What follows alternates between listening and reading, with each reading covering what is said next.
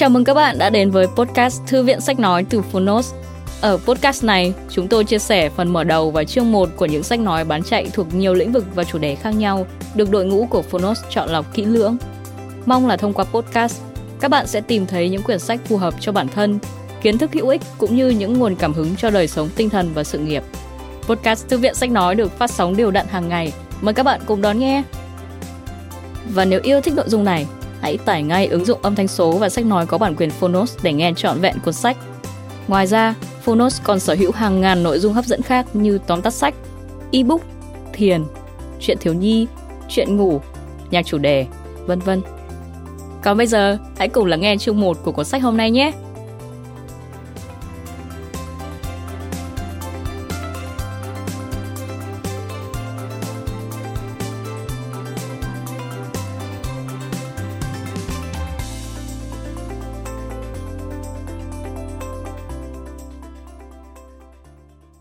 Bạn đang nghe từ Phonos.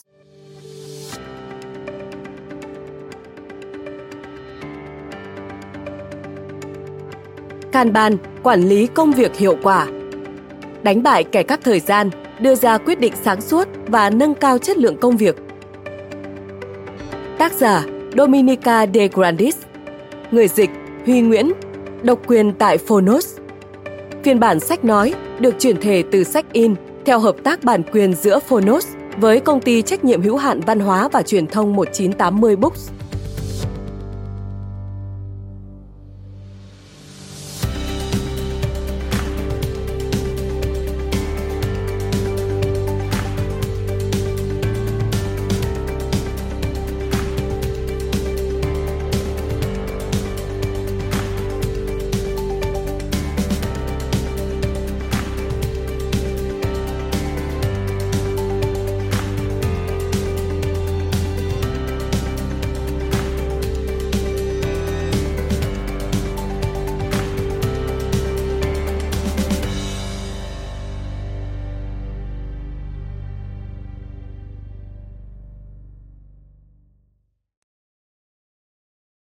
Tôi dành tặng cuốn sách này cho những người truyền cảm hứng lớn nhất trong đời tôi. Bốn đứa con xuất sắc của tôi, Rachel, Robert, Angelo và Augustus. Bọn trẻ đã dạy tôi về cuộc sống và niềm vui hơn bất kỳ thành tựu nghề nghiệp nào có thể mang lại. Lời mở đầu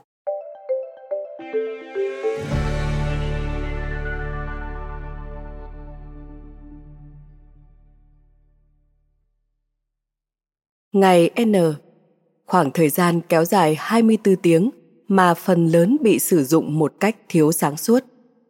Theo Ambrose Bierce, trong những hình meme lan truyền trên Internet, có một hình thể hiện hình ảnh rệu rã của chính chúng ta khi cho mọi người thấy rằng họ đều có cùng 24 tiếng đồng hồ mỗi ngày, như bất cứ một doanh nhân thành đạt nào. Tôi muốn loại bỏ ngay từ đầu sự kiêu ngạo và nhấn mạnh rằng không hẳn là như vậy. Trong khi nhiều hình mẫu trong kinh doanh, trên thực tế được định hướng bởi một nguyên tắc làm việc, trông có vẻ phi thường khi làm việc hơn 100 tiếng đồng hồ mỗi tuần. Tuy nhiên, họ có lợi thế hơn những con người bình thường như chúng ta. Mặc dù lượng thời gian có sẵn mỗi ngày của mọi người đều như nhau, nhưng việc kiểm soát những công việc chúng ta thực hiện với cùng khoảng thời gian lại hoàn toàn khác biệt khi Elon Musk đối mặt với quá nhiều công việc đang cần thực hiện WIP. Ông ấy có quyền ủy thác cho người khác hoặc đơn giản là nói không. Khi sự thay đổi bắt đầu xuất hiện và một kế hoạch chiến lược được cân nhắc kỹ lưỡng, không còn gắn với các nhu cầu của tổ chức, Sheryl Sandberg có khả năng thay đổi đột ngột những gì đang thực hiện. Và khi Jeff Bezos cảm thấy mâu thuẫn khi phải lựa chọn giữa các ưu tiên cần thực hiện. Rất có thể, ông ấy sẽ không cần tìm sự định hướng thông qua một bộ máy quan liêu phức tạp để biết nên theo đuổi mục tiêu nào. Khi những điều này xảy ra với chúng ta, và trên thực tế là thường như vậy, chúng ta sẽ phải đối mặt với rất nhiều tác động khác nhau hơn là chỉ những tác động mà những vị tỷ phú gặp phải. Vậy chúng ta thì sao? Khi không có một tổ chức không bị giới hạn và nhân viên hỗ trợ bao quát. Làm thế nào để chúng ta làm được tất cả mọi việc? Khi việc đó cần phải hoàn thành mà không gây ảnh hưởng đến chất lượng hoặc quy chuẩn trong quá trình thực hiện. Trong môi trường làm việc đề cao năng suất và duy trì niềm tin về tính đa nhiệm, chúng ta cần phải làm gì để có thể tối đa hóa thời gian và tiến trình công việc, tạo ra tác động lớn nhất từ những nỗ lực và nguồn năng lượng của bản thân? Quan trọng nhất là làm thế nào để chúng ta làm được tất cả những điều đó mà vẫn có thời gian dành cho bản thân mình. Tiết kiệm thời gian, sử dụng thời gian, lãng phí thời gian. Chúng ta đóng khung các cuộc nói chuyện về thời gian theo cách thức chúng ta đối xử với tiền bạc. Nhìn bề ngoài, tưởng là miễn phí, nhưng thực chất là vô giá. Có nhiều tranh cãi cho rằng thời gian là một trong những nguồn tài nguyên quý giá nhất của chúng ta. Nhưng thực tế, chúng ta dường như chưa bao giờ có đủ thời gian cho các cá nhân, các nhóm hay tổ chức. Bất kỳ ai, từng đối mặt với các thời hạn công việc, chắc chắn có thể cảm thấy đồng cảm với định luật parkinson. Đó là, công việc luôn tự mở rộng ra để chiếm đủ lượng thời gian được ấn định cho nó. Hãy thành thật với nhau lần cuối bạn có những ngày, hoặc thậm chí là giờ làm việc hiệu quả trước hạn chót là khi nào? Bạn không phải là người duy nhất như vậy. Dường như chúng ta đang liên tục làm việc. Nhưng chính xác là làm những gì? Tại sao mỗi tuần làm việc của chúng ta luôn tràn đầy những ngày trở về nhà trong tình trạng kiệt sức? Chỉ để than vãn về việc tại sao chúng ta hầu như không giảm được số lượng công việc phải làm giống như việc chiếc tất bị mất, một cách khó hiểu tại tiệm giặt là, những giờ đồng hồ biến mất đã đi đâu? Ai, hay đúng hơn là cái gì, chịu trách nhiệm đối với hành vi đánh cắp thời gian, sự tập trung và năng lượng của chúng ta?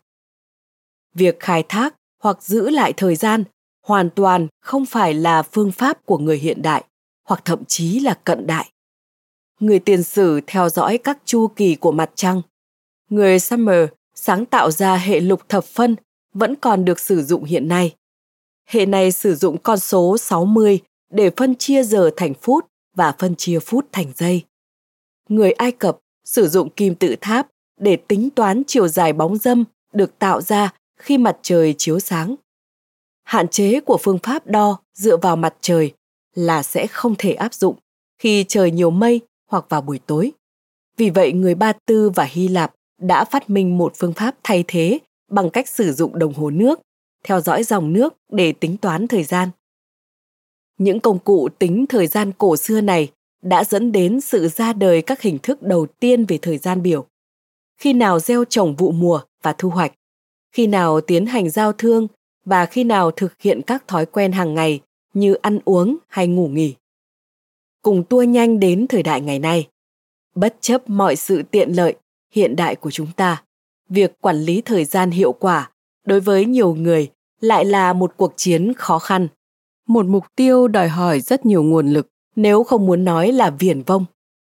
Mặc dù nền kinh tế thông tin mở ra sự liên kết 24 trên 7, nó cũng sinh ra những kỳ vọng liên tục và từ đó xuất hiện nghịch lý là công nghệ như điện thoại di động, email hay hội nghị trực tuyến, những công cụ tưởng chừng giúp cuộc sống trở nên dễ dàng hơn lại biến chúng ta thành nô lệ phụ thuộc vào chúng. Chúng ta đã gắn tình trạng hỗn loạn xảy ra trong công việc hiện đại với con số cố định về những lựa chọn có sẵn để khiến chúng ta quá tải, để làm chúng ta xào nhãng, để lén lút ăn cắp thời gian và sự tập trung của chúng ta. Và cuối cùng là giảm đi sự hiệu quả.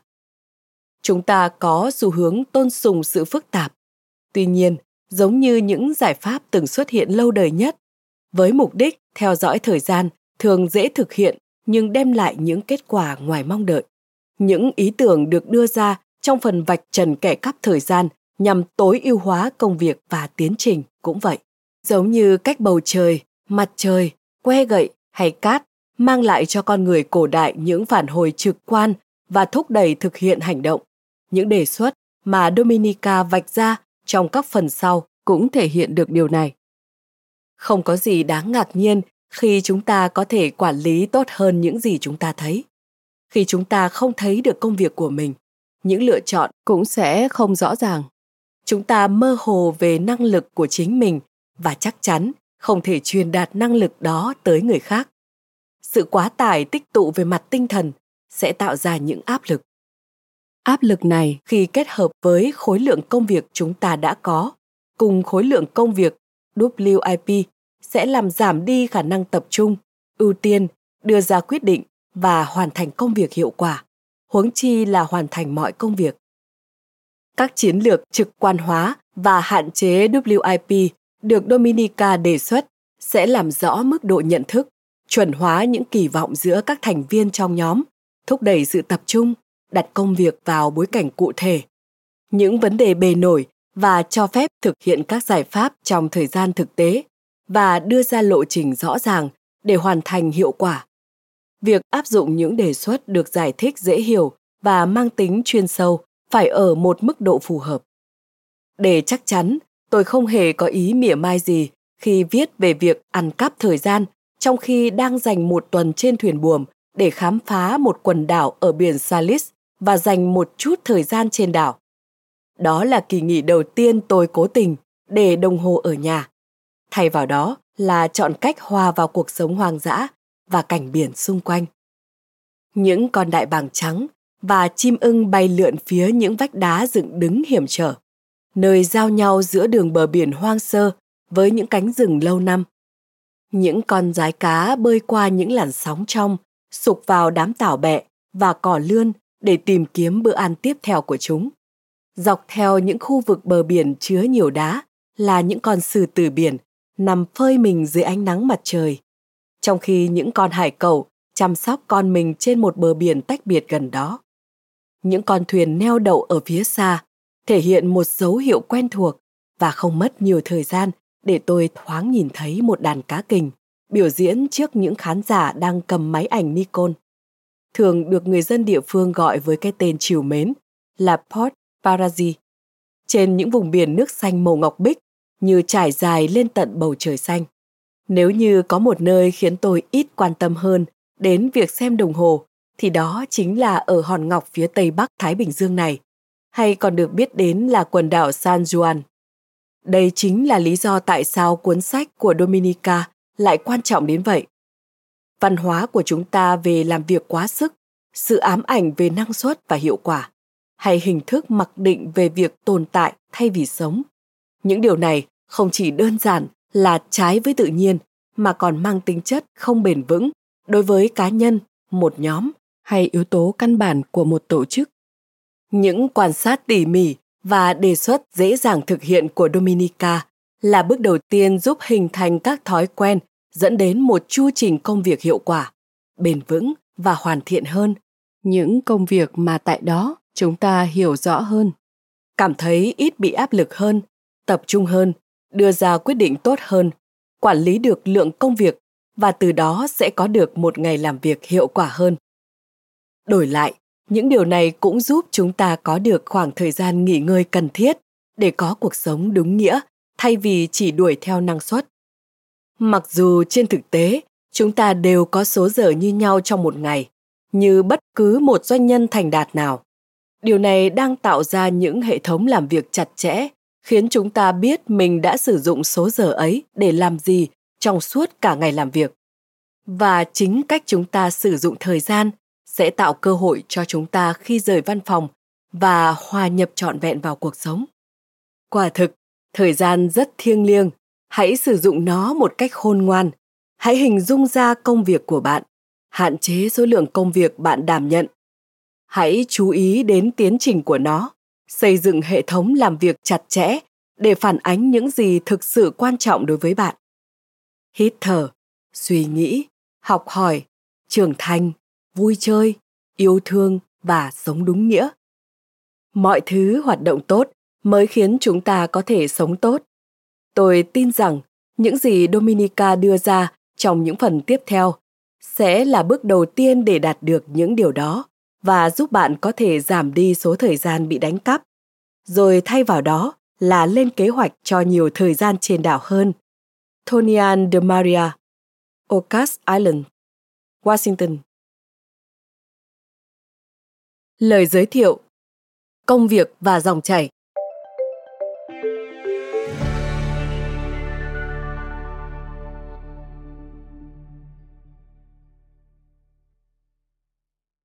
Đừng lãng phí thời gian vì nó là chất liệu của cuộc sống. Theo Benjamin Franklin, là một kỹ sư, công việc đầu tiên của tôi khi ra trường là biến các bản vẽ thành những bản dựng có thực. Điều đó có nghĩa tôi phải theo dõi các phiên bản của các loại hồ sơ trên nhiều máy tính và trong nhiều môi trường khác nhau.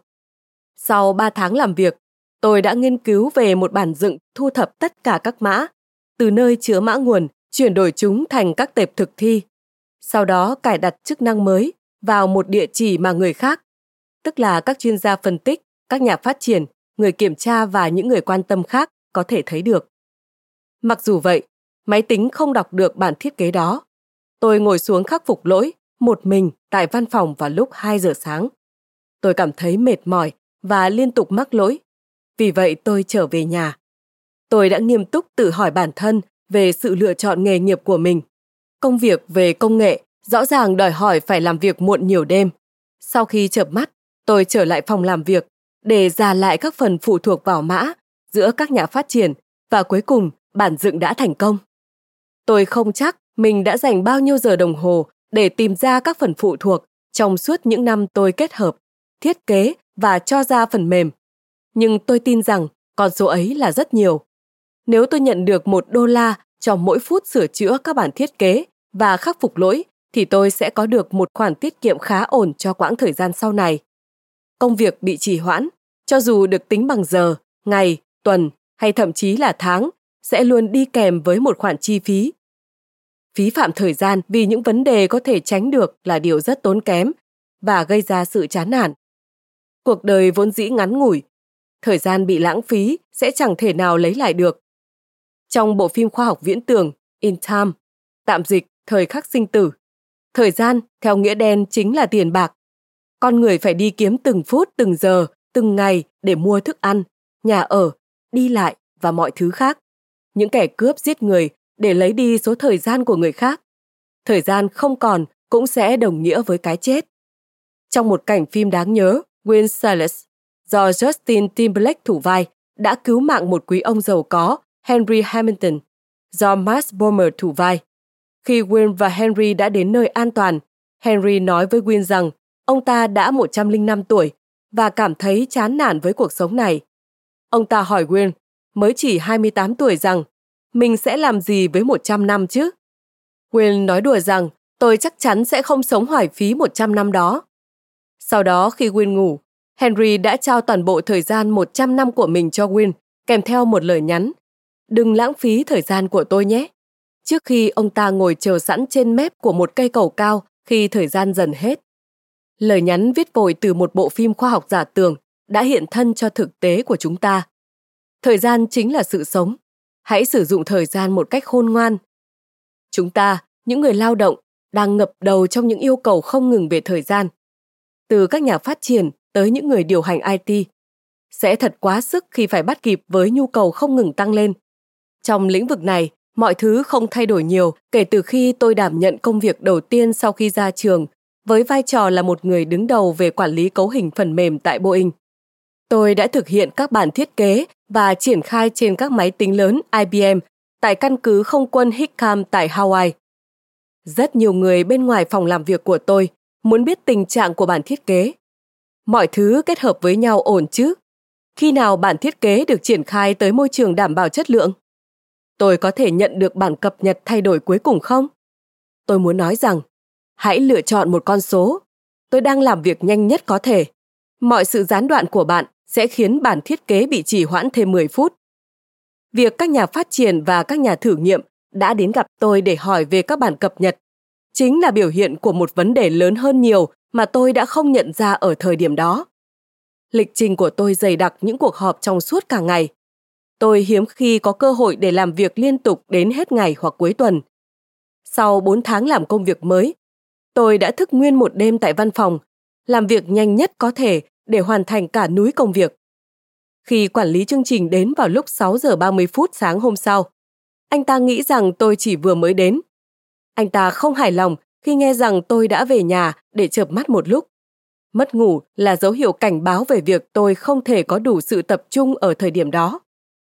Sau này khi đã làm việc trong lĩnh vực công nghệ nhiều năm, tôi nhận ra rằng chủ nghĩa anh hùng thái quá, thức khuya hết đêm này đến đêm khác, đảm nhiệm cùng lúc hai vai trò và liên tục chơi trò đuổi bắt sẽ không thể duy trì lâu dài. Chất lượng sẽ không thể đạt được chỉ với một giấc ngủ 4 tiếng đồng hồ. Chúng ta đang khiến chính bản thân và nhóm của mình bị quá tải. Đây là thực tế hàng ngày trong lĩnh vực công nghệ thông tin. Và bởi vì thường xuyên bị gián đoạn, chúng ta dừng công việc ở nhiệm vụ này và bắt đầu công việc ở một nhiệm vụ khác, từ dự án này sang dự án khác. Do đó không bao giờ tập trung vào một điều gì đó đủ lâu để toàn tâm toàn ý làm việc. Sự chuyển đổi bối cảnh này giết chết khả năng của chúng ta để có thể ổn định công việc và tập trung hiệu quả vào nó. Do vậy, chúng ta không hài lòng với chất lượng công việc, mặc dù chúng ta mong muốn sẽ thực hiện nó thật tốt. Vấn đề là chúng ta đang làm việc theo các quy trình trục trặc. Các công ty không thích nghi để bắt kịp với yêu cầu về cách tiếp cận lành mạnh và bền vững. Thay vào đó, chúng ta bắt gặp các cách tiếp cận không còn phù hợp, khiến công nhân luôn phải bận rộn làm việc. Những quy trình này không hề đem lại hiệu quả. Đó là một vấn đề lớn cần giải quyết. Nếu công nhân có thể hoàn thành mọi công việc đúng yêu cầu và đáp ứng về thời gian, sẽ chẳng có vấn đề gì xảy ra. Nhưng điều đó lại rất hiếm khi xảy ra. Số lượng lời đề nghị yêu cầu và lượng thời gian mọi người phải giải quyết những đề nghị đó, năng lực của họ gần như không tương đương với nhau. Đó là lý do tại sao chúng ta cần một hệ thống tác động. Trong đó mọi người có thể tập trung vào một việc với thời gian đủ lâu để hoàn thành nó trước bắt đầu một việc mới, như phương pháp Kanban. Kanban là một hệ thống tác động trực quan dựa trên những ràng buộc, cho phép người lao động nhận thêm công việc khi họ nhàn rỗi, thay vì công việc bị đẩy cho họ bất chấp khối lượng công việc hiện tại. Do yêu cầu và năng lực thực hiện thường không tương đương nhau và gần như không thể hoàn thành mọi thứ đúng hạn, các hệ thống như Kanban sẽ giúp hỗ trợ cân bằng các yêu cầu công việc. Chúng ta sẽ tìm hiểu về phương pháp Kanban và những điểm khiến nó trở nên phù hợp với quy trình trực quan hóa công việc ở các phần sau. Nhưng trước tiên, cần phải biết rằng Kanban là một cách tiếp cận giúp cụ thể hóa các công việc và vấn đề, đồng thời cải thiện hiệu quả tiến trình công việc. Kanban giúp bạn hoàn thành công việc hiệu quả mà không cần phải làm việc hết đêm này qua đêm khác. Mục đích của Kanban là biến những rắc rối trở nên rõ ràng. Theo Taichi Ono, vào những năm 2000, tôi làm việc tại công ty cấp phép đăng ký hình ảnh Corbis do Bill Gates sở hữu tại bang Seattle. Tôi quản lý đội ngũ thiết kế và quản lý cấu hình. Chúng tôi có được tiếng tăm trong bộ phận kỹ thuật xây dựng cho đến tận năm 2005. Thời điểm khi hai giai đoạn tiền sản xuất của chúng tôi và môi trường 7 máy chủ đã tăng gấp 4 lần, thành 8 lần giai đoạn tiền sản xuất và môi trường 25 máy chủ. Chúng tôi đã có 17 cơ sở dữ liệu. Mỗi cơ sở dữ liệu được tùy chỉnh thủ công trong phạm vi cấu trúc được kép đôi chặt chẽ và có tính phụ thuộc cao.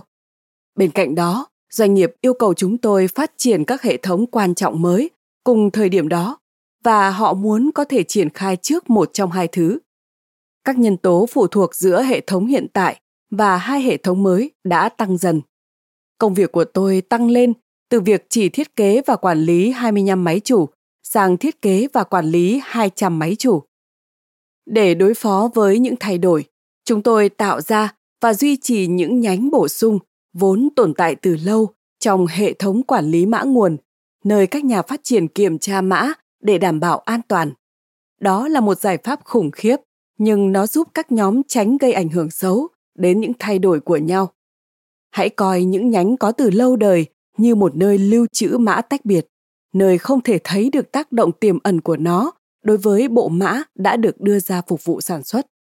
Nó giống như việc nhận nuôi một con mèo nhiều tuổi, cầu nguyện nó và con mèo nhiều tuổi hơn mà bạn đang nuôi có thể sống hòa thuận với nhau. Với hơn 200 máy chủ cần được điều chỉnh và duy trì, việc quản lý cấu hình đã được nâng lên, mất tối đa 2 tuần để khôi phục dữ liệu sản xuất về môi trường tiền sản xuất. Chúng tôi lên kế hoạch các ngày EMF is for merger 6 tuần một lần và điều này tiêu tốn thời gian của nhiều nhà phát triển danh tiếng của chúng tôi bị suy giảm. Các nhà phát triển phàn nàn rằng các thiết kế mất quá nhiều thời gian. Tất nhiên, điều này xúc phạm đến tôi và tôi bắt đầu tìm cách chứng minh họ đã sai thông qua việc thu thập các thông số thời gian thiết kế và triển khai. Mời bạn xem hình các bản dựng không mất nhiều thời gian được đính kèm trên ứng dụng. Tôi đã chỉ ra rằng thảm họa thiết kế kiến trúc, quả bóng bùn khổng lồ đã khiến cho việc triển khai và duy trì các môi trường gặp vấn đề.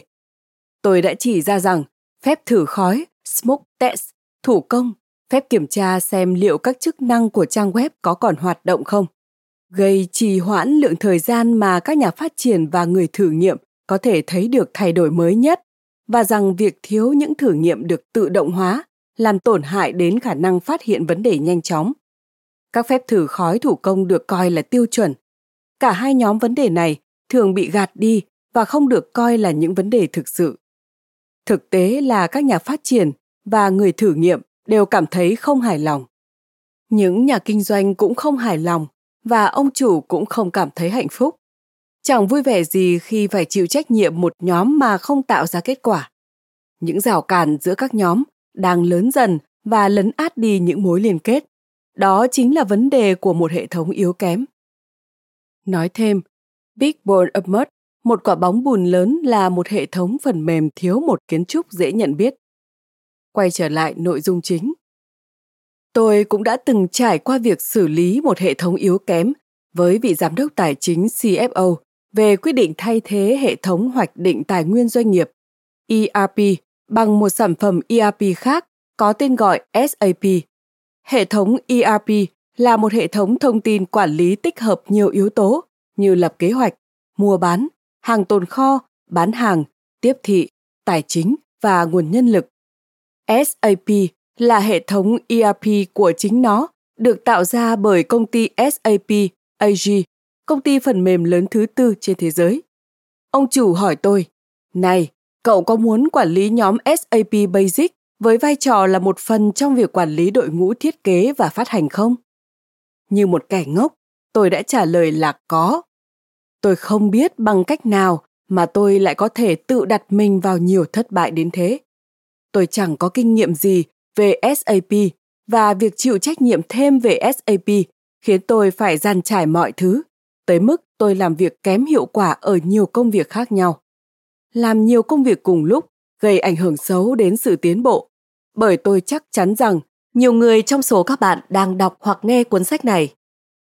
Vào thời điểm đó, tôi không biết rằng tất cả những việc này chính là dấu hiệu cảnh báo về một hệ thống yếu kém. Tất cả những gì tôi thấy là kết quả hoạt động của mình thấp hơn kỳ vọng và tôi không hài lòng về việc nhân viên bắt đầu cân nhắc đến các lựa chọn khác. Tôi cập nhật thêm vào bản tóm tắt lý lịch của mình. Năm 2006, chúng tôi bỏ ra một khoảng thời gian nhất định để phân tích và so sánh các công cụ khác nhau nhằm quản lý mã nguồn. Nhóm chúng tôi lựa chọn công cụ Team Foundation Server, TFS. Xét cho cùng, chúng tôi là một cửa hàng Microsoft và tôi đã hoàn thành việc cài đặt, điều chỉnh và duy trì TFS trong khi vẫn đang tìm hiểu về SAP. Phỏng vấn các ứng viên mới hàng tuần và hỗ trợ thực hiện quy trình hỗ trợ mới. Quy trình này giúp chúng tôi có thể đưa ra những cải tiến hai tuần một lần thay vì 6 tháng một lần. Nhà phát triển giao diện người dùng UI, Dwayne Johnson, đã nhận ra giá trị của việc thực hiện những thay đổi nhỏ thường xuyên và bắt đầu đưa ý tưởng thực hiện những cải tiến nhỏ vào một lịch trình cố định. Dwayne bắt đầu quy trình này bằng cách sửa những lỗi kỹ thuật UI hai tháng một lần. Tại thời điểm đó, chỉ một vấn đề được đưa thêm vào để hỗ trợ, nhưng nó lại là vấn đề rất quan trọng. Những cải tiến tăng dần và lặp lại này được thực hiện thường xuyên chính là phương pháp thay thế agile của chúng tôi cho sự phát triển của phương pháp thác nước Waterfall truyền thống. Các phương pháp agile này được đưa vào quy trình của chúng tôi và giúp đưa ra một cách tiếp cận tốt hơn đối với công việc. Ngày 6 tháng 4, một thành viên người Scotland đến từ tập đoàn Microsoft xuất hiện tại Cobis. David Anderson đến gặp chúng tôi hàng tháng để dạy chúng tôi cách áp dụng thuyết ràng buộc TOC vào công việc. Đổi lại, ông sẽ được viết một câu chuyện về quá trình chuyển đổi Corbis Azure. TOC là cách để xác định nhân tố hạn chế quan trọng nhất, sự ràng buộc, cản trở việc đạt được mục tiêu và sau đó cải thiện có hệ thống những hạn chế đó cho đến khi nhân tố hạn chế mất đi. Đọc cuốn sách của ông với tựa đề Azure Management for Software Engineering Applying the Theory of Constraints for Business Results. Tạm dịch, quản lý Azure cho kỹ sư phần mềm, áp dụng lý thuyết ràng buộc để tạo ra kết quả kinh doanh. Hết sức thú vị, bởi vì chúng tôi nghĩ rằng chúng tôi sẽ thực hiện việc phát triển định hướng tính năng. Một loại phát triển Azure tập trung vào các hoạt động trao đổi tính năng, hợp tác và trong thời gian cho phép xây dựng nên các tính năng. Bài viết của Darren Davis trên blog có tên The Secret History of Kanban, lịch sử bí ẩn của Kanban, cho thấy các phương pháp của David đã loại bỏ đi đánh giá chính xác từ quy trình và dựa trên các dữ liệu để đưa ra phương thức xác suất xác định khi nào phần mềm có thể được hoàn thành. David giúp chúng tôi tiếp tục công việc ra soát các hoạt động và giải thích tầm quan trọng của việc đánh giá sự tiến bộ hoặc lý do vì sao chúng tôi thiếu tiến bộ. Việc tìm hiểu yếu tố để đánh giá đã thay đổi cuộc đời tôi. Lớn tiếng phát biểu sẽ chẳng đem lại hiệu quả, nhưng việc đánh giá thời gian chu trình, thời gian cần để thực hiện công việc và trình bày các dữ liệu trước bàn lãnh đạo lại thực sự mang lại hiệu quả. Khi ấy, tôi có thể tác động tới bàn lãnh đạo và thuê thêm nhân viên. Đôi khi những điều rõ ràng bị lạc trong cuộc khủng hoảng của thế giới doanh nghiệp. Dựa trên cảm tính, chúng tôi biết được rằng mình đã có rất nhiều dự án đang được thực hiện, nhưng thật khó để thấy được điều đó cho đến khi chúng tôi đánh giá được thời gian thực tế cần để hoàn thành công việc, ở mức nào mà công việc cần thời gian ở trạng thái chờ hơn thay vì trạng thái hoạt động. Chúng tôi đã dành thời gian để chờ đợi ý kiến phê duyệt, đợi các bộ phận khác hoàn thành công việc của họ để chúng tôi có thể bắt đầu hoặc hoàn thành phần việc của mình. Đợi đến ngày, tuần, tháng phù hợp. Và trong khi đợi, chúng tôi bắt đầu một điều gì đó mới mẻ. Bởi bạn biết đấy, với việc coi vấn đề sử dụng nguồn lực là một mục tiêu, bạn cần phải khiến mình luôn luôn bận rộn. Như Case Murphy đã viết trong bài luận của mình với tiêu đề No Time No Thing, không còn thời gian để suy nghĩ, rằng một trong những lời phàn nàn lớn nhất trong xã hội hiện đại chính là lịch trình với quá nhiều công việc, cam kết quá nhiều và chi tiêu quá mức. Hãy hỏi mọi người ở một buổi giao lưu xã hội rằng họ thấy thế nào và câu trả lời thông thường là rất bận, bận vô cùng hoặc bận sấp mặt. Chẳng có ai cảm thấy ổn Tôi thấy điều này diễn ra hàng ngày, khi vẫn còn thời gian để suy nghĩ, như trong khi đang đợi để bắt đầu cuộc họp, điện thoại của mọi người lại rung lên. Bận rộn có thể là niềm đam mê đối với những người có tham vọng một cách nghiêm túc. Tuy nhiên, sự bận rộn không đồng nghĩa với tăng trưởng, cải tiến hay giá trị. Bận rộn thường chỉ có nghĩa là làm quá nhiều thứ cùng một thời điểm, đến mức họ cảm thấy không hài lòng đôi khi đi bộ trong công viên và cho mình thời gian suy nghĩ chính là cách tốt nhất để tận hưởng hiện tại. Nhưng cũng thật đáng lo nếu một kỹ sư ngồi nhàn rỗi khoảng 15 phút chỉ để suy nghĩ. Tại Corbis, việc nhìn nhận những lý do tại sao chúng tôi lại phải làm quá nhiều thứ cùng một lúc thực sự là một bài tập mở mang tầm mắt. Giám đốc tài chính muốn triển khai một hệ thống tài chính mới. Phó chủ tịch cấp cao phụ trách marketing toàn cầu muốn rất nhiều điều. Phó chủ tịch phụ trách dịch vụ truyền thông cũng muốn, trưởng bộ phận bán hàng muốn và tất cả họ đều muốn mọi thứ ngay bây giờ. Những ưu tiên kinh doanh hoàn toàn mâu thuẫn với hệ thống cấp bậc và đó mới chỉ là khía cạnh kinh doanh của công ty. Về mặt kỹ thuật, chúng tôi không chỉ cần thực hiện mọi yêu cầu về kinh doanh mà còn phải đưa ra những cải tiến nội bộ của riêng mình để thực hiện và duy trì công việc ngoài ra chúng tôi vẫn phải sẵn sàng để dừng lại mọi thứ khi phát sinh các vấn đề về sản xuất dù muốn hay không sản xuất vẫn là ưu tiên hàng đầu. Những ưu tiên mâu thuẫn nhau đã trở nên rõ ràng khi nhìn vào những dòng mã nhánh đã có từ lâu nhưng không chỉ dừng lại ở đó. Chẳng có sự minh họa rõ ràng nào về tác động của việc làm quá nhiều thứ cùng một lúc. Thật khó để quản lý những công việc vô hình. Với loại công việc như vậy chúng ta không chú ý đến những gợi nhắc rõ ràng rằng ngân sách tinh thần của chúng ta đã đầy, thời gian để suy nghĩ còn chẳng có. Sau 8 năm làm việc tại Cobis, tôi là một trong số 42 người bị sa thải trong đợt sa thải vào tháng 9 năm 2008. Tại thời điểm đó, tôi đã quyết định thử điều gì đó khác. Tôi làm việc với AT&T Mobile và chịu trách nhiệm về đội ngũ quản lý chương trình của họ. Tuy nhiên, việc thay đổi từ cách tiếp cận bằng phương pháp Kanban tinh gọn mà tôi đã hỗ trợ tạo ra tại Cobis sang cách tiếp cận bằng phương pháp thác nước, một phương pháp phát triển phần mềm truyền thống, trong đó công việc sẽ phải chờ cho đến khi các công việc giai đoạn trước được hoàn thành, cùng với các ước tính không dựa trên các báo cáo thời gian, đã thực sự đẩy tôi trở lại hoàn cảnh trước đó. Vào tháng 1 năm 2011, David Anderson trao cho tôi cơ hội để nghiên cứu, phát triển và giảng dạy một khóa học mới cho tập đoàn David J. Anderson and Associates với tên gọi Kanban for IT Operations. Lúc này, châu Âu đang vượt Mỹ về việc thực hiện hệ thống Kanban. Vì vậy, nghiên cứu của tôi vào tháng 2 bắt đầu tại Anh, Thụy Điển và Đức. Sang tháng 3, chúng tôi tổ chức hội thảo thử nghiệm đầu tiên tại Boston.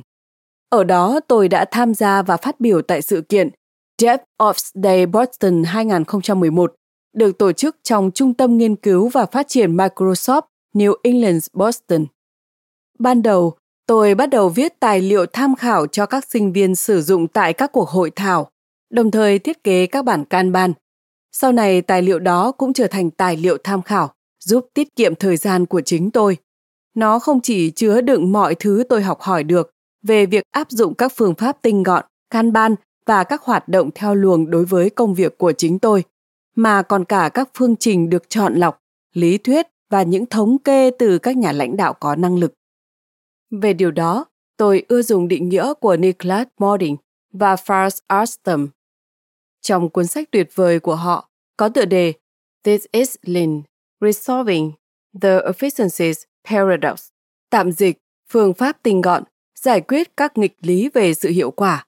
Họ định nghĩa phương pháp tinh gọn là một chiến lược về hiệu quả dòng chảy với các nguyên tắc cốt lõi về hệ thống just in time, hệ thống sản xuất tức thời và quản lý trực quan. Vậy chúng ta biết được điều gì? Chúng ta biết được yêu cầu về việc cung cấp giá trị kinh doanh, phục vụ sản xuất ở mức cao. Từ đó giúp chúng ta có được khả năng cạnh tranh. Chúng ta biết rằng nhiều tổ chức đang thực hiện các chiến lược triển khai mang tính chậm chạp và cồng kềnh. Chúng ta cũng biết rằng chúng ta được liên kết để làm hết sức mình khi thấy rõ những điều đúng đắn mình đang làm cũng như những điều mình đang làm sai điều này có vẻ rõ ràng nhưng thường bị phớt lờ thế giới công nghệ không cho thấy dấu hiệu của sự giảm tốc tốc độ chúng ta cần để mang lại những khả năng mới nhằm giành được khách hàng mới, đồng thời ngăn khách hàng hiện tại quay lưng, chuyển sang mua từ các đối thủ cạnh tranh cần phải càng nhanh càng tốt nhiều công ty hiện nay chỉ đang trong hình thức tồn tại và họ không nhận thấy điều đó.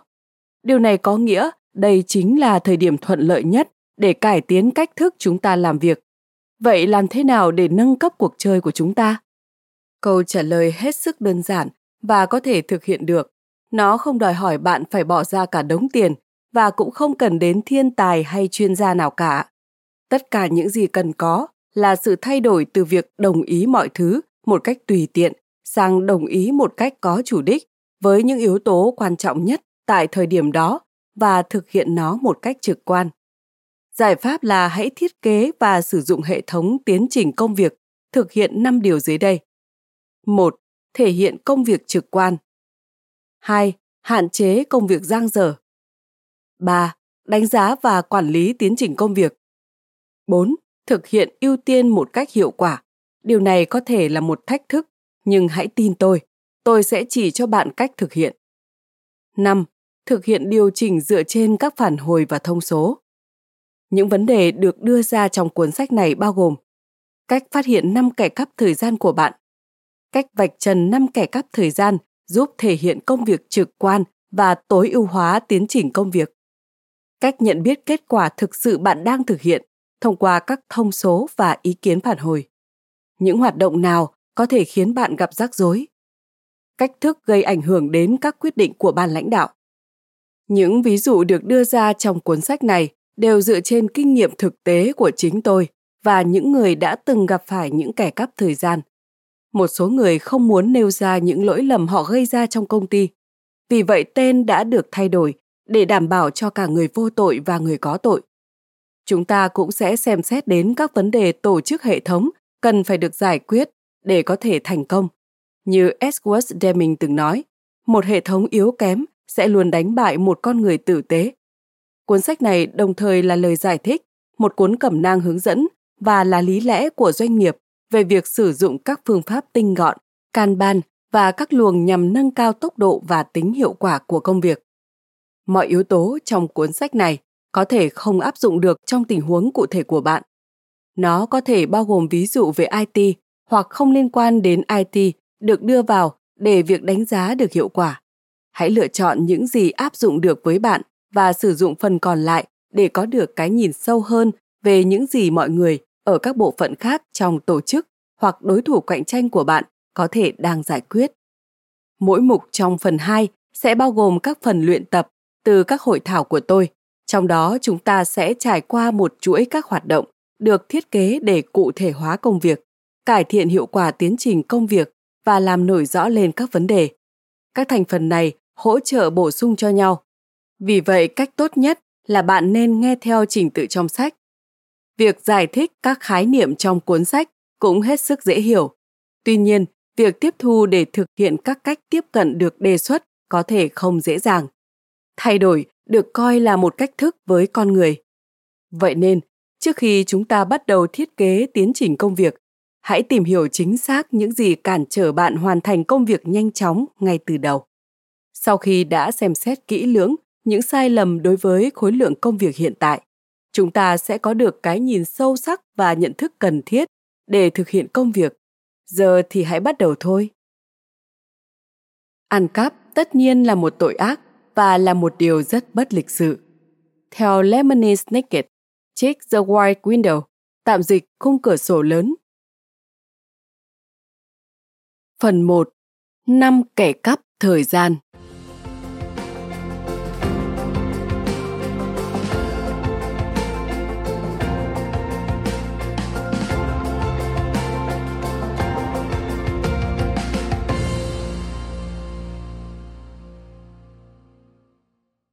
Nếu chiếc ví của bạn bị đánh cắp, chắc chắn bạn sẽ ngay lập tức phát hiện ra điều đó.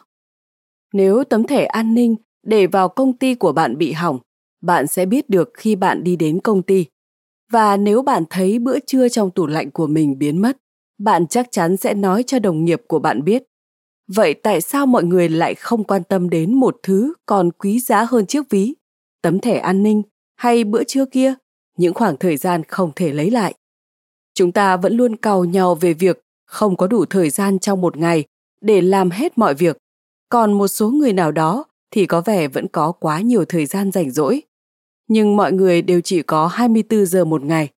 Vấn đề là chúng ta không tìm cách bảo vệ mỗi giờ đồng hồ đang bị đánh cắp. Chúng ta cho phép những kẻ cắp lấy đi thời gian liên tục ngày này qua ngày khác. Vậy đâu là kẻ đã đánh cắp thời gian của chúng ta? Năm kẻ đánh cắp thời gian đã ngăn bạn hoàn thành công việc bao gồm một Quá nhiều công việc đang được thực hiện. WIP, công việc đã được bắt đầu nhưng vẫn chưa kết thúc. Đôi khi nó còn được gọi là công việc mới hoàn thành một phần. 2. Nhân tố phụ thuộc không xác định, một điều gì đó bạn không nhận thức được rằng cần phải xảy ra trước khi bạn có thể hoàn thành công việc. 3. Công việc không có kế hoạch, những gián đoạn ngăn bạn hoàn thành một công việc nào đó hoặc ngăn bạn đạt được một điểm bão hòa tốt hơn. 4. Xung đột giữa những ưu tiên, các dự án và nhiệm vụ xung đột với nhau. Điều này trở nên nghiêm trọng hơn khi bạn không xác định được đâu là việc làm quan trọng nhất cần phải thực hiện. 5. Công việc bị sao nhãng. Công việc đã được hoàn thành một phần nhưng bị bỏ quên trên hàng ghế chờ đợi. Năm kẻ đánh cắp này hiện hữu ngay trước mặt bạn, nằm một cách ấm cúng và thoải mái, ngăn giữa bạn và công việc. Chúng để lại manh mối tại mọi hiện trường vụ án mà chúng gây ra. Nếu muốn hoàn thành được những công việc đã đặt ra, chúng ta bắt buộc phải răng bẫy để bắt những kẻ cắp này và vạch trần mọi tội ác của chúng. Khi tóm gọn được chúng, chúng ta sẽ có thể bắt đầu giải quyết đống đổ nát mà chúng để lại. Thay vì thương xót cho những kẻ cắp đó, chúng ta có thể lật ngược tình thế, lấy lại quyền kiểm soát và thực hiện những bước tiến quan trọng cho bản thân mình. Hãy cẩn thận với sự khô khan của một cuộc sống bận rộn. Theo Socrates. 1.1 Quá nhiều công việc đang được thực hiện. WIP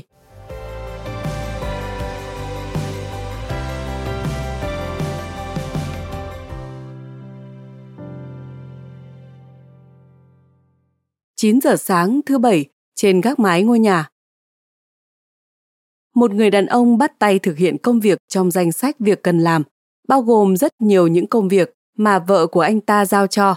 Tức là danh sách việc cần làm của anh ta chịu ảnh hưởng rất nhiều từ người bạn đời, trong đó bao gồm việc dọn mái. Trong những năm qua, danh sách những việc cần làm của người đàn ông này bao gồm sửa chữa mọi thứ, từ thiết bị đến hệ thống tự hoại.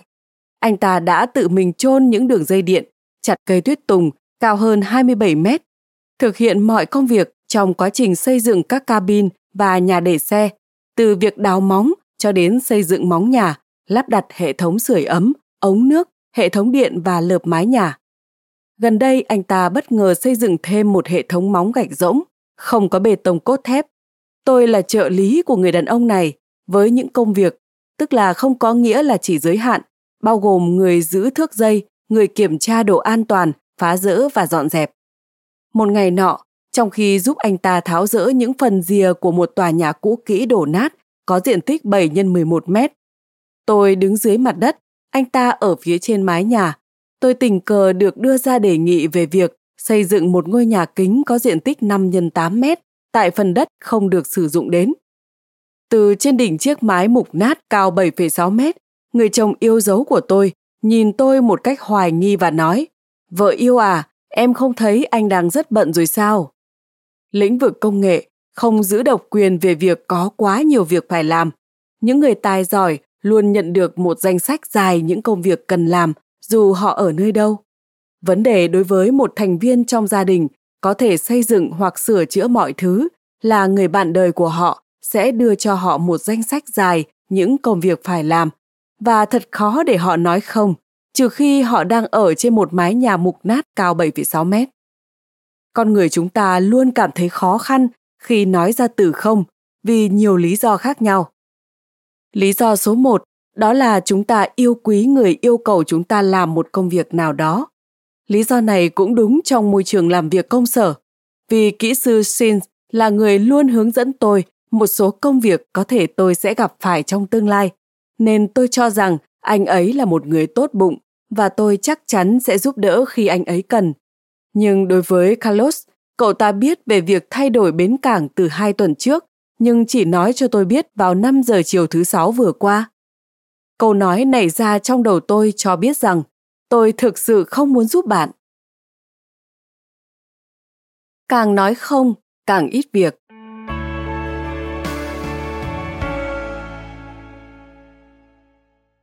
Có 5 lý do chính khác mà mọi người đưa ra khi tôi hỏi họ, tại sao bạn lại nhận nhiều công việc hơn khả năng thực sự của mình?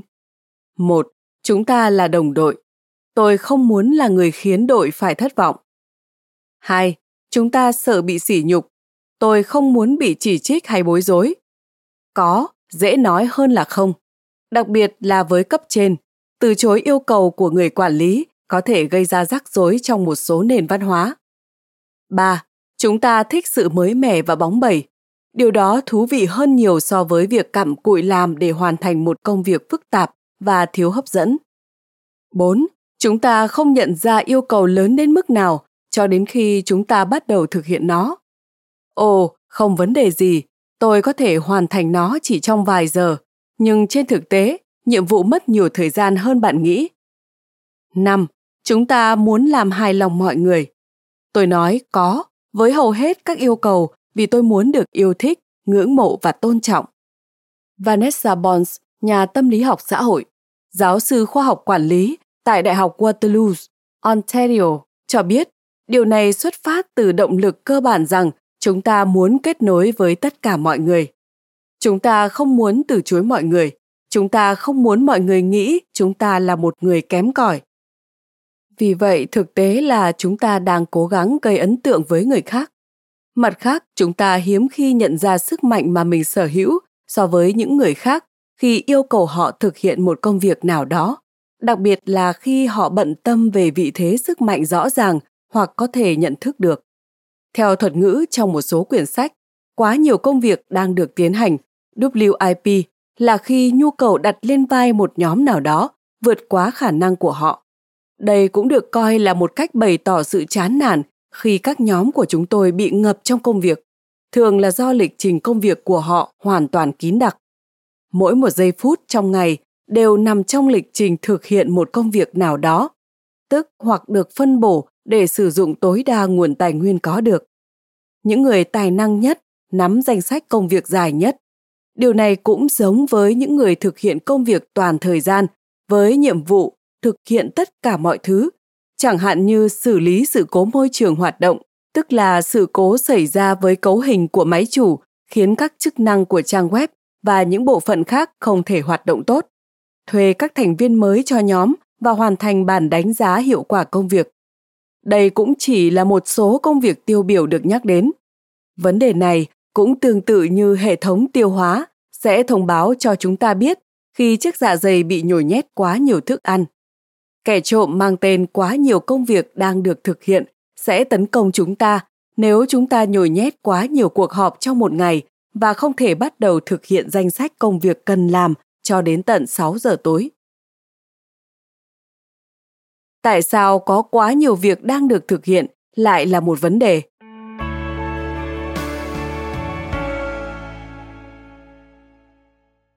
Có một số lý do dẫn đến tình trạng quá nhiều công việc đang được thực hiện.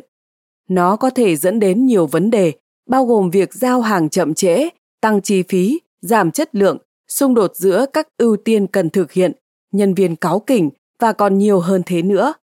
Khi chúng tôi bắt đầu một nhiệm vụ mới, trước khi hoàn thành một nhiệm vụ được thực hiện trước đó, WIP của chúng tôi sẽ tăng lên và chúng tôi sẽ mất thêm rất nhiều thời gian hơn để hoàn thành. Do đó, chúng ta có thể gặp phải tình trạng mất mát một điều gì đó do dành quá nhiều thời gian để hoàn thành công việc, cũng như không thể thu được giá trị của công việc trong khoảng thời gian sớm hơn. Chúng ta tính toán những yếu tố này thông qua thời gian chu kỳ. Thời gian chu kỳ là lượng thời gian đã trôi qua mà một mục công việc tiêu tốn khi chúng ta ở trạng thái công việc đang được thực hiện. Ngoài ra, giá trị kinh doanh đáng lẽ có thể thu về trong một khoảng thời gian sớm hơn, nhưng sẽ bị trì hoãn do tồn đọng quá nhiều công việc đang được thực hiện. Vấn đề này được gọi là chi phí trì hoãn. Đó là một khái niệm được sử dụng để truyền đạt giá trị và tính cấp bách, thước đo tác động của thời gian đến kết quả mà chúng ta mong muốn. Chẳng hạn như khách hàng có thể mua được sản phẩm của chúng ta trong tháng này thay vì tháng sau. Khi bạn trì hoãn việc cung cấp một tính năng mới do có một yêu cầu khác được đưa ra, chi phí trì hoãn đối với tính năng mới đó sẽ phát sinh. Chi phí đó có thể là những phản hồi sẽ nhận được muộn hơn, mức lợi nhuận thu về ít hơn hoặc một cơ hội kinh doanh hiệu quả có thể bị bỏ lỡ. Tính năng mới do bạn phát triển có thể bị đánh cắp trong quá trình đưa tới tay người sử dụng và quá trình này càng cồng kềnh bao nhiêu thì khách hàng của bạn sẽ càng phải chờ lâu bấy nhiêu. Tất nhiên, nếu phải chờ đợi quá lâu, khách hàng của bạn sẽ đến nơi khác để mua hàng. Một khi khách hàng từ bỏ bạn và chuyển sang nơi khác, bạn là người thua cuộc. Đôi khi điều này cũng có thể đáng giá vì một lý do nào đó, nhưng liệu bạn có thực sự nhận ra được điều này hay không? Nhìn chung, tôi sẽ định nghĩa khách hàng theo khách hàng bên ngoài, những người bên ngoài tổ chức hay công ty, những người mua hoặc sử dụng sản phẩm và dịch vụ của bạn. Nếu họ quyết định đi tới một nơi tốt hơn, bạn sẽ mất đi doanh thu và bạn sẽ có nguy cơ gặp phải những đánh giá kém thuận lợi trên trang Facebook hoặc Amazon của công ty. Khách hàng nội bộ những người nằm trong công ty hoặc tổ chức của bạn là người yêu cầu bạn thực hiện một công việc nào đó hoặc là người sử dụng thành quả công việc bạn đã thực hiện. Nhóm phát triển sản phẩm là khách hàng của kỹ sư bảo mật, người phát hiện các lỗ hổng trong sản phẩm hoặc nền tảng mà nó sử dụng. Nhân viên là khách hàng của người quản lý với công việc cung cấp thông tin phản hồi. Khách hàng nội bộ có tác động với các công việc đang được thực hiện WIP. Ví dụ, WIP của bộ phận hỗ trợ dịch vụ xuất hiện khi quản trị viên phụ trách kế toán bị khóa quyền truy cập vào máy tính của anh ta.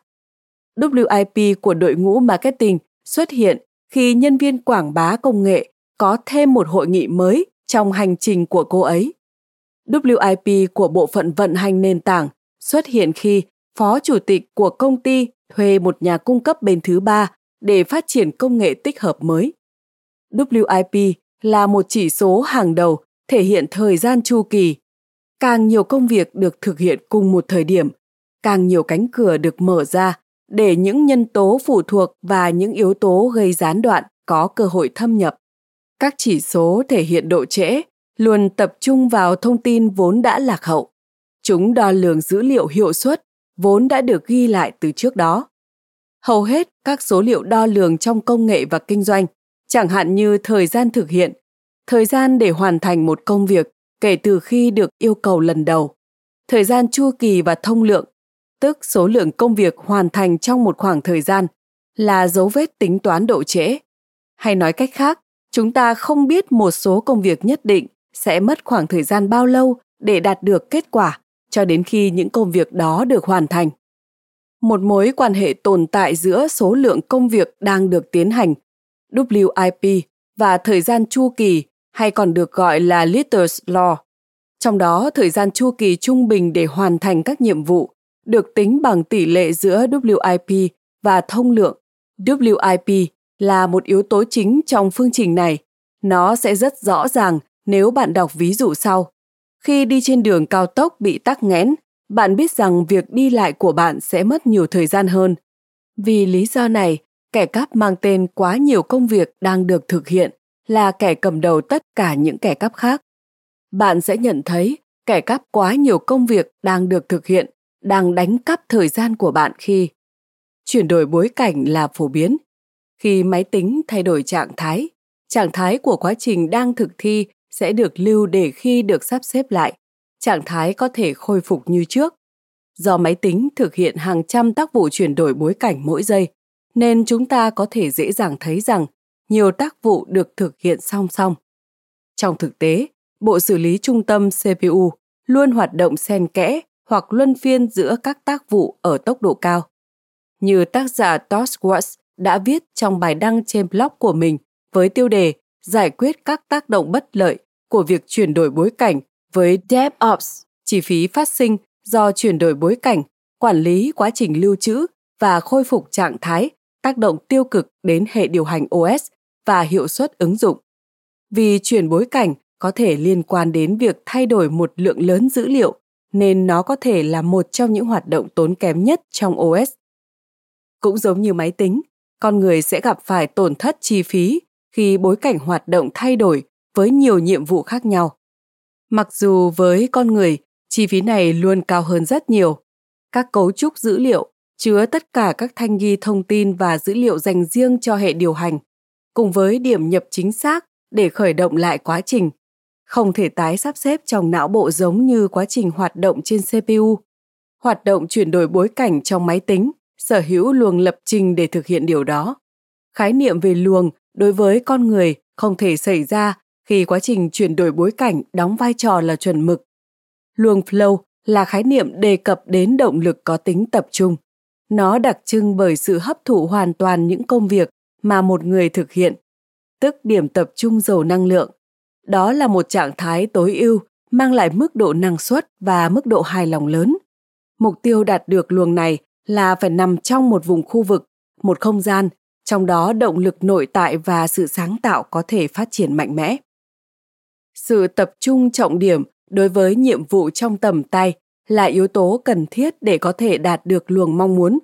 Điều này không thể được thực hiện nếu xuất hiện những yếu tố gây sao lãng cản trở chúng ta cho dù yếu tố đó là email, đồ ăn, đồng nghiệp hay các phương tiện truyền thông xã hội, khi chúng ta chịu trách nhiệm thực hiện quá nhiều công việc, chẳng hạn như duy trì hoạt động sản xuất và chuyển giao các tính năng mới, chúng ta thay đổi các hoạt động đang thực hiện dựa trên các ưu tiên về mặt nhận thức. Khi chúng ta muốn bắt tay vào thực hiện tiếp công việc đang làm trước khi gặp phải vấn đề gây sao lãng, chúng ta sẽ phải quay lại thực hiện lại toàn bộ công việc từ vị trí bắt đầu luồng đòi hỏi đặc tính không được làm phiền.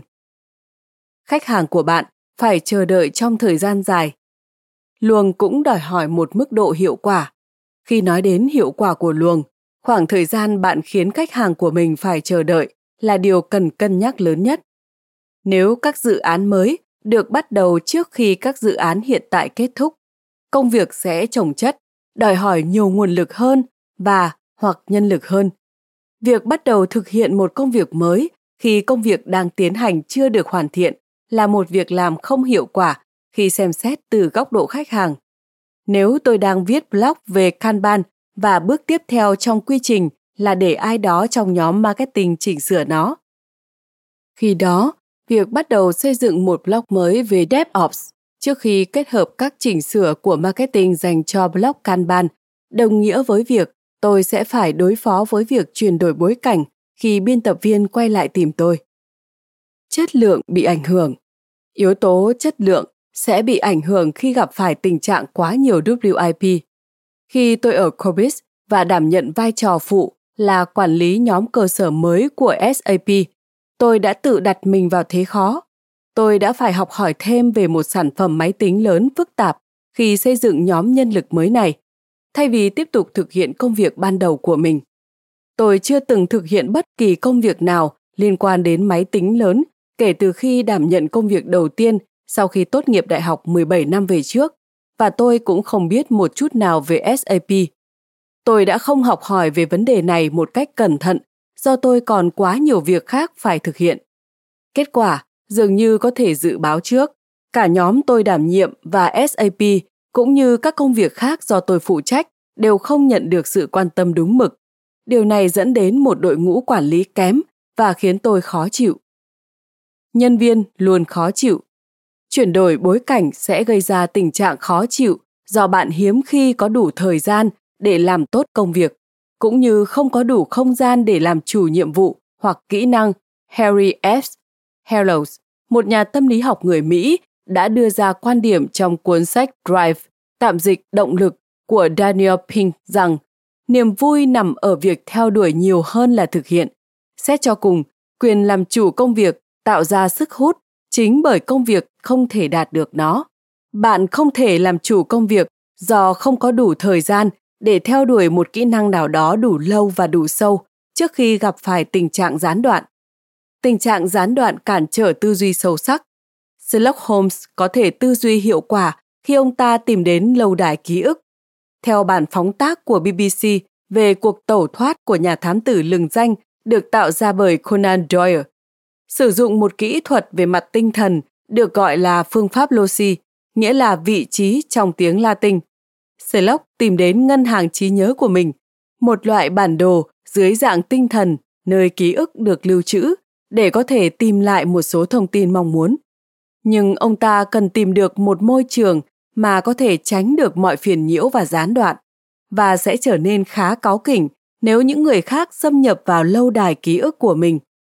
Và cũng hoàn toàn hợp lý nếu ai đó cảm thấy khó chịu vì bị gián đoạn khi đang đắm chìm trong những tư duy những kẻ trộm đánh cắp thời gian luôn yêu thích những khu vực thực hiện tư duy sâu sắc. Bởi vì như tác giả David Rock đề cập trong cuốn sách Bộ não tại chốn công sở, chiến lược để vượt qua sự sao nhãng, tái tập trung và làm việc thông minh hơn, có thể mất đến 20 phút để có thể quay lại điểm tư duy giống như thời điểm trước khi bị gián đoạn. Ai đó hỏi bạn liệu bạn có rảnh rang vài phút hay không? và bạn trả lời là có.